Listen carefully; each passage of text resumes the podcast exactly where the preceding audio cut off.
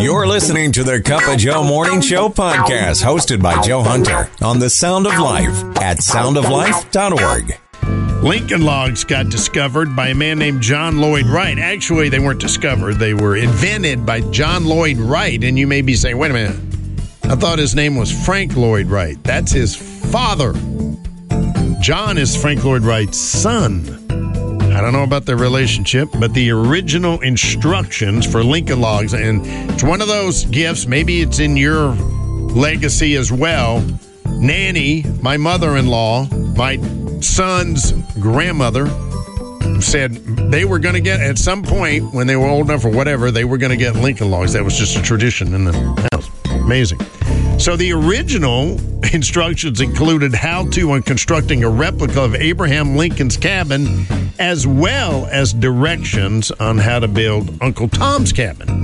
I have no idea what the difference is. The Cup of Joe Morning Show with Joe Hunter. He thinks he's a Christmas elf. Merry Christmas from the Sound of Life. So we got Nancy on the line on this National Cookie Exchange Day. She once again this year has made trays and trays of cookies. The cookie lady. I make cookie plates, and I, I, I actually started this. This is a fun fact. When I first came home from California, I didn't have anything like money. I had like twenty dollars, and it was the first year I was going to be home with all my nieces and nephews, and I had eleven of them. And I wanted to do something special, and I prayed, and God gave me an idea to make cookies. Joe, I had never made cookies in my life. Wow. But I took my mother's cookbook out. I took my twenty dollars and bought ingredients, and I made them each a plate of cookies for themselves. And that's how it started. And my nephew, my one nephew, Dean, who is in his er, in his middle fifties, he still says to me, "Aunt Nance, are you going to make the ones with the icing this year?" Ho, ho, ho! Merry Christmas! The Cup of Joe Morning Show. Merry Christmas, sir. The Sound of Life. Good morning, Merry Christmas to you. Some people really doing some amazing work, and uh, so for some children that are needy. Speaking of children, I got a really cool thank you. So I, it's odd when you you know when you get a formal thank you card, and then you open it up, and then it's from I think Rachel's nine. Rachel, she's our she's our new friend here.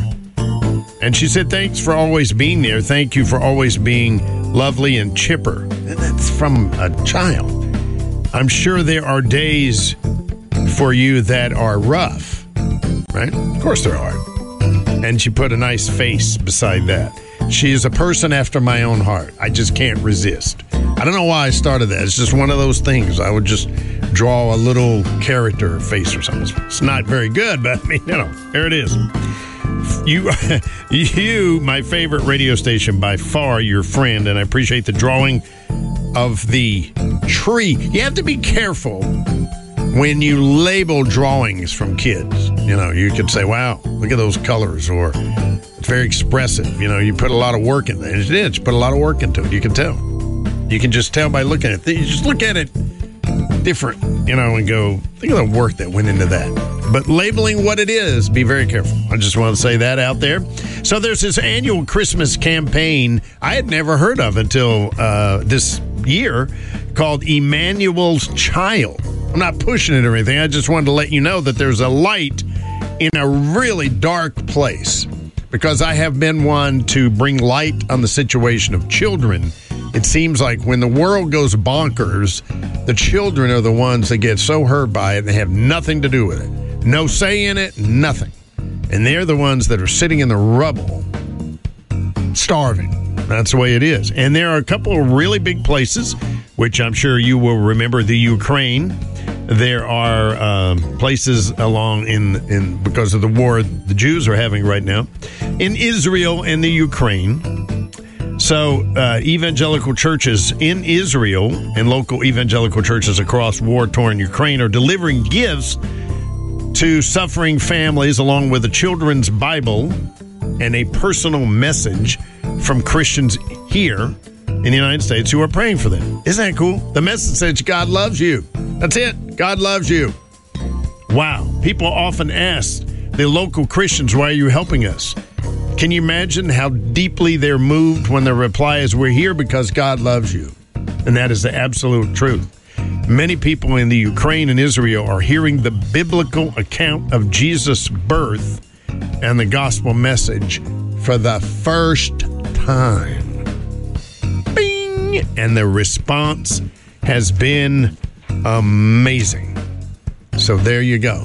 The light is shining in the darkest of places because we're Jesus' hands and feet. A great way to start your day. The Cup of Joe Morning Show. Deck the halls with boughs of holly. Fa la la la la. La la la la. Merry Christmas from the Sound of Life.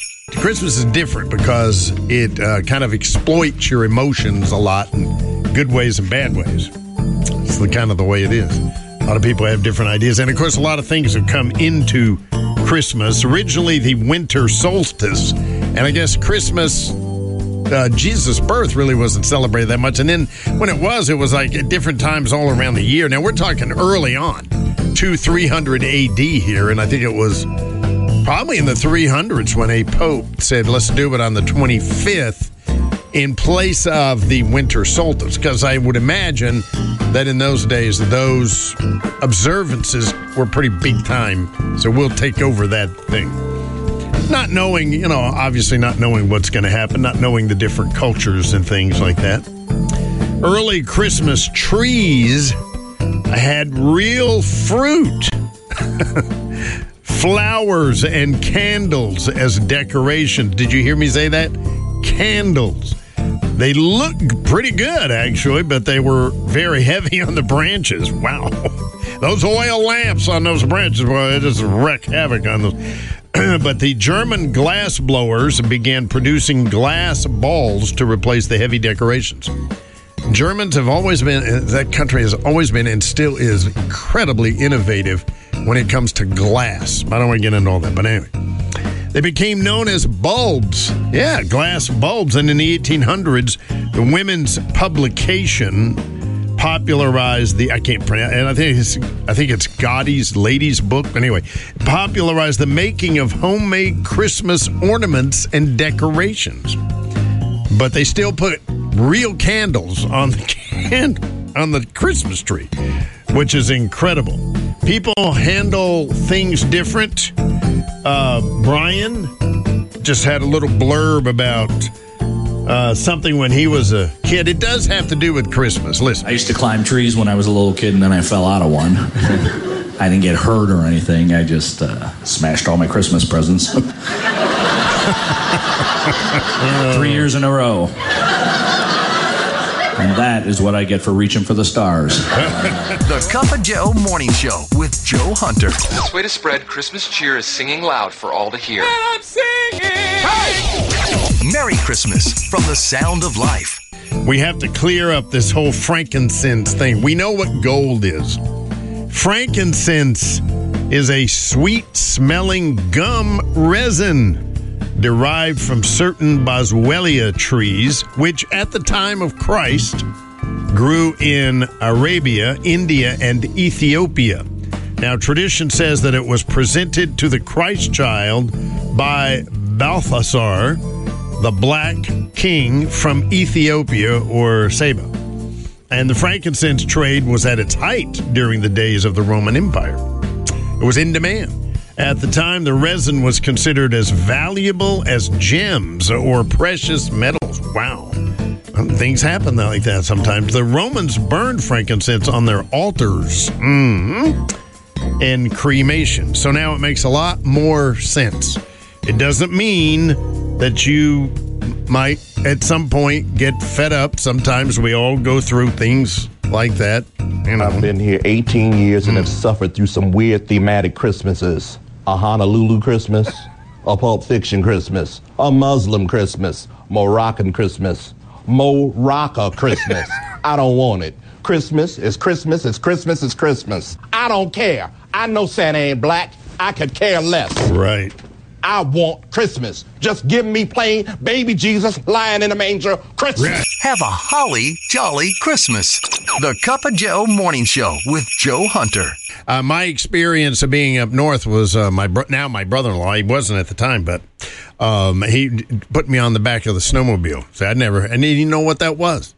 And so here we are going through a cornfield full of snow and stuff. I said, this is like being back home when it's really cold and riding in the back of the pickup truck, stuff like that. But I overheard a, a woman. I get this.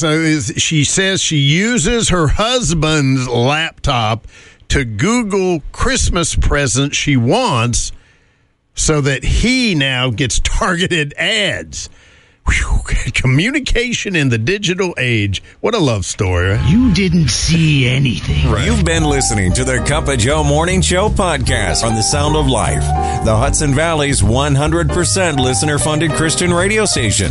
For more information on upcoming events, contests, to ask for prayer, and to become a member of the Sound of Life family by supporting the station, visit us at soundoflife.org.